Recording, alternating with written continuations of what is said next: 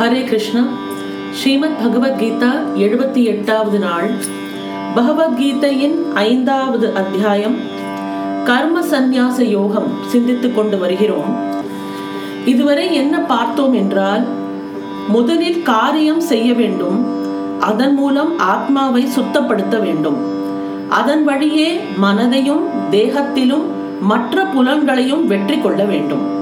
அப்படி உலகம் முழுவதற்கும் ஆத்மாவாக உள்ளவனை தன் ஆத்மாவாக கருத வேண்டும். அப்படியே உலகம் முழுவதற்கும் ஆத்மாவாக உள்ளவனை தன் ஆத்மாவாக கருத வேண்டும். இப்படி தெளிவடைந்தவன் எந்த செயல் செய்தாலும் அதன் பலனை அனுபவிப்பதற்காக செய்வதில்லை. அவனும் அவன் செயலிலும் தாமர இலையும் தண்ணீரும் போலவே இருக்கின்றன. இது ஒரு யோகம் என்று கருதி கொள்ளும் ஆத்மாவின் தத்துவத்தை அறிந்தவன் எதையுமே தான் செய்யவில்லை என்றுதான் நினைப்பான். அவன் பார்ப்பான் கேட்பான் தொடுவான் நுகர்வான் உண்பான் நடப்பான் உறங்குவான் மூச்சு விடுவான் பேசுவான் கீழே போடுவான் எடுப்பான் கண்களை திறப்பான் கண்களை மூடுவான். இவையெல்லாம் உடம்பு தன் செயலை ஒழுங்காக செய்கிறது என்று கருதுவானே தவிர தான் செய்வதாக நினைப்பதில்லை. இதுவரை நாம் பார்த்தோம் இனி கர்மத்துக்கும் அவனுக்கும் உள்ள சம்பந்தம் எத்தகையது என்ற கேள்விக்கு விடையாக வருகிறது பத்தாவது ஸ்லோகம் ஐந்தாவது அத்தியாயம். பிரம்மண்யாதாய கர்மாணி சங்கம் தெத்வா கரோதி யஹ லிப்யதேன பத்மபத்ர மிவாம்பசா எவன் அனைத்து கர்மங்களையும் பரமாத்மாவிடம் அர்ப்பணம் செய்து உலகியல் பற்றுதலை துறந்து கர்மங்களை செய்கிறானோ அவன் தண்ணீரில் தாமரை இலை ஒட்டாமல் இருப்பது போல பாவத்தினால் பாதிக்கப்படுவதில்லை. இதான் இந்த ஸ்லோகத்தோட டிரான்ஸ்லேஷன் இந்த வார்த்தையை நம்ம அடிக்கடி லைஃப்ல கேட்டிருப்போம். தாமரையில தண்ணி மாதிரி இரு தாமரையில தண்ணி மாதிரி இருன்னு பல பேர் பல பெரியவர்கள் நம்மிடம் சொல்லி நம்ம கேட்டிருப்போம். ஆக்சுவலி இது வந்து this is a very profound statement ஏனென்றால் தாமரையானது தண்ணீரிலே தோன்றி தண்ணீரிலே வளர்ந்து தண்ணீரிலேயே நிலை பெற்றிருக்கிறது. தண்ணீர் இல்லாவிட்டால் அது தானே பட்டு போகும். தண்ணீரில் தொடர்ந்து இருப்பினும் தாமரை இலை அதில் நனைவதில்லை. அங்கனம் மனிதன் கர்மத்திலே பிறந்து கர்மத்திலே வளர்ந்து கர்மத்திலே நிலை பெற்றிருக்கிறான். ஏனினும் தன் பெயரியல்பாகிய பிரம்மத்தை சார்ந்திருக்கும் யோகி கர்மத்தில் கட்டுப்படுவதில்லை.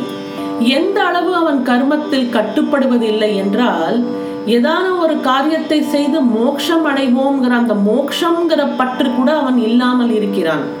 எந்த காரியத்தை செய்தாலும் அதிலிருந்து தனக்கு என்ன பலன் கிடைக்கப் போவது என்பதை சுத்தமாக நினைக்காதவனாக இருக்கிறான். அதனால்தான் பத்ம பத்ரம் இவ அம்பாச அப்படின்னு சொல்றார். அதாவது பத்ம பத்ரம் என்றால் லோட்டஸ் லீஃப்னு அர்த்தம். தாமரையோட இலை. அது எப்படி தண்ணீரால் கொஞ்சம் கூட கரைபடாமல் இருக்கிறதோ அது போல் ஒட்டுதல் இல்லாமல் பற்றுதல் இல்லாமல் இருக்க வேண்டும் என்பதற்காக பகவான் இதை உபமானமாக சொல்லி இருக்கிறார் யோகிக்கு கர்மம் எப்படி பயன்படுகிறது காயே நமனசா புத்தயா केवलैः इन्द्रियैः अपि योगिनः कर्म कुर्वन्ति சங்கம் தியத்வா ஆத்மசுத்தையே. கர்ம யோகிகள் மமகாரம் இன்றி வெறும் புலன்களாலும் மனதாலும் புத்தியினாலும் உடனாலும் கூட பற்றை துறந்து மன தூய்மையை அடையும் பொருட்டு கர்மத்தை செய்கிறார்கள். அகங்காரமும் சுயநலமும் யோகியினுடைய உள்ளத்திலிருந்து அடிபட்டு போய்விடுகின்றன. அப்போது அகக்கரணங்களும் புறக்கரணங்களும் வெறுமனே வேலை செய்கின்றன. உள்ளிருந்து ஆசை எனும் வேகம் ஒன்றும் அவைகளுக்கு வருவதில்லை. நீராவி பெட்ரோல் எண்ணெய் மின்சக்தி முதலியன யந்திரங்களுக்கு விசையாகின்றன.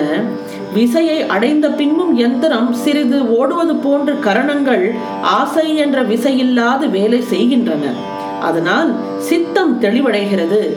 கர்மத்தில் இருந்து யோகி அடைய பெறும் நன்மை இதுவே.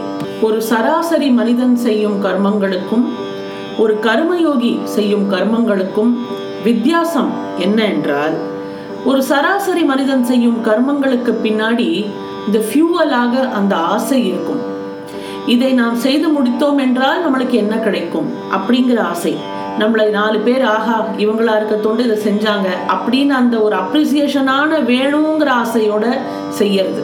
இதுதான் ஒரு சராசரி மனிதன் வேலை செய்யும் முறை.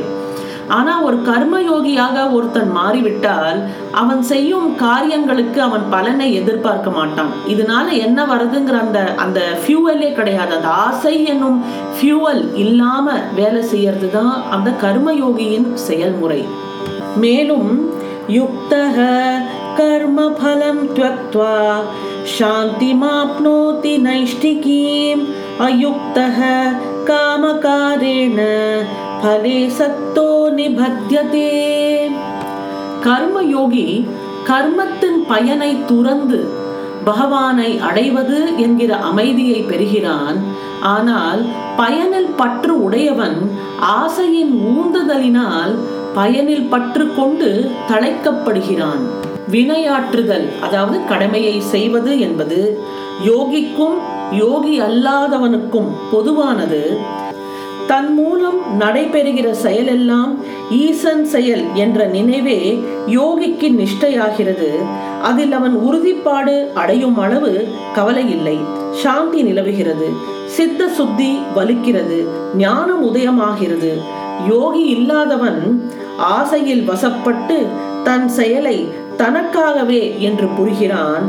அது அவனை தலைக்கின்ற வல்வினையை வடிவெடுத்து வேதனைப்படுத்துகிறது. ஈஸ்வர கிருத்தியம் தன் மூலம் நடைபெறுகிறது என்ற நிஷ்டையில் நிலைத்திருப்பவனது பான்மை எத்தகையது என்ற கேள்விக்கு விடையாக வருகிறது பதிமூன்றாவது ஸ்லோகம். சர்வ கர்மாணி மனசா சம்னி அஸ்ய ஆஸ்தே சுகம் வஷி நவத்வாரே புரே தேஹி நவ ஏவ குர்வன்ன காரயன் மனதை தன்வசப்படுத்திய சாங்கிய யோகத்தை கடைபிடிக்கிற மனிதன் தான் செய்யாமலும் செய்ய விக்காமலும் ஒன்பது வாயில் இருக்கிற உடலாகிய வீட்டில் எல்லா செயல்களையும் மனதால் துறந்து சச்சித் ஆனந்தமயமான பரமாத்ம ஸ்வரூபத்தில் ஆனந்தமயமாக ஆழ்ந்திருக்கிறான் மனப்பான்மைக்கு ஏற்றபடி கர்மங்கள் வெவ்வேறு வடிவம் எடுக்கின்றனர் அவைகளுக்குள் முக்கியமானது நித்திய கர்மம். நித்திய கர்மம் என்றால் எதை செய்தால் புண்ணியம் இல்லையோ ஆனால் செய்யாமல் போனால் பாவம் ஏற்படுமோ அதுதான் நித்திய கர்மம். உண்பது உறங்குவது நீராடுவது வழிபடுவது முதலியத நித்திய கர்மம் ஆகும். அதே மாதிரி சந்தியாவந்தனம் என்பது ஒரு நித்திய கர்மம் அதை வந்து செஞ்சா புண்ணியம் கிடையாது ஆனா செய்யலைன்னா பாவம் அதுதான் நித்திய கர்மம் அடுத்த விதமான கர்மம் என்பது நைமித்திக கர்மம். நைமித்திக கர்மம் என்பது சிவராத்திரி ஏகாதேசி கிரகண வேளை போன்ற விசேஷ காலங்களில் செய்யப்படும் கர்மங்கள்.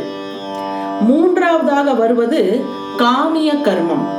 காமிய கர்மம் என்றால் குறித்த பலனுக்காக ஒரு வேலை நாம் செய்யும் போது அது காமிய கர்மம் ஆகிறது. ஆனால் அதை செய்யாது விட்டுவிடுவதால் கேடு ஒன்றும் இல்லை. செய்யத்தகாதது என்று அடியோடு விளக்கப்பட வேண்டிய கர்மம் என்பதுதான் நிஷித்த கர்மம். நிஷித்த கர்மம் என்றால் அந்த காரியங்களை எல்லாம் நாம் செய்யக்கூடாது.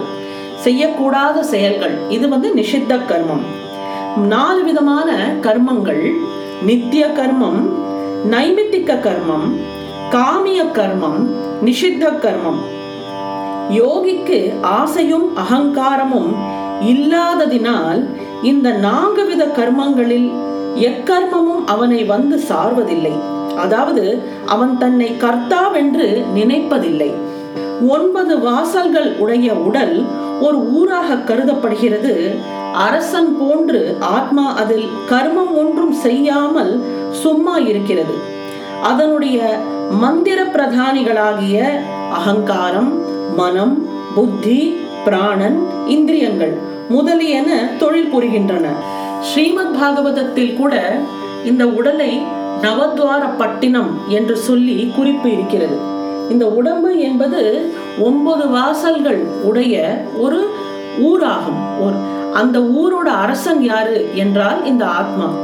இந்த ஆத்மாக்கு வேண்டிய மந்திரிகள் யாரு என்றால் அதுதான் இந்த அகங்காரம் மனம் புத்தி பிராணன் இதெல்லாம் வந்து மந்திரிகளே ஆகும். ஆக இந்த மந்திரிகள் எல்லாம் இந்த ஆத்மாவுக்காக தொழில் புரிகின்றன. இதெல்லாம் எத்தனை நாள் நடக்கும் என்றால் பிராரப்த கர்மம் முடியும் வரை. பிராரப்த கர்மம் என்றால் என்ன? இந்த ஜன்மாவில் இந்த உலகத்தில் வந்து பிறந்து நம்ம இந்த முன் வினைகளை அனுபவிக்கிறோம் இல்லையா? அது வந்து ஒரு சர்டன் அமௌண்ட் ஆஃப் குவான்டிட்டி நம்மளுக்கு கொடுத்து அமைச்சிருக்கு. நம்ம பண்ணின மூட்டை மூட்டையான பாவத்துல ஒரு நூறு மூட்டையில ஒரு மூட்டை பாவம் இந்த ஜென்மத்துல கழிக்கணும் அப்படின்னு நம்மளுக்கு சொல்லி வச்சிருக்கிற அந்த அமௌண்ட் ஆஃப் கர்ம வினை என்பதுதான் பிராரப்த கர்மம் ஆகும் அந்த பிராரப்த கர்மம் என்பது முடியும் வரை ஒருவன் இந்த பூமியில் வாழ்ந்தே ஆக வேண்டும். அந்த பிராரத்த கர்மம் முடியும் வரை இந்த வேலையெல்லாம் நடந்து கொண்டிருக்கிறது. ஆனால் இந்த யோகி என்பவன் இந்த செயலுக்கெல்லாம் நான் கர்த்தா இல்லை என்ற எண்ணத்துடன் தொழில் புரிகிறான். எல்லாம் ஈசன் செயல் என்று உறுதி கொண்டு கிருதத்துவத்தை ஒழிக்கிறான் ஒரு கர்மயோகி அப்படி என்றால் சர்வேஸ்வரனே தான் தொழில் புரிகின்றாரா என்று ஒரு கேள்வி வரும். எல்லாமே ஈசன் செயல்தான் அதுதான் உண்மை.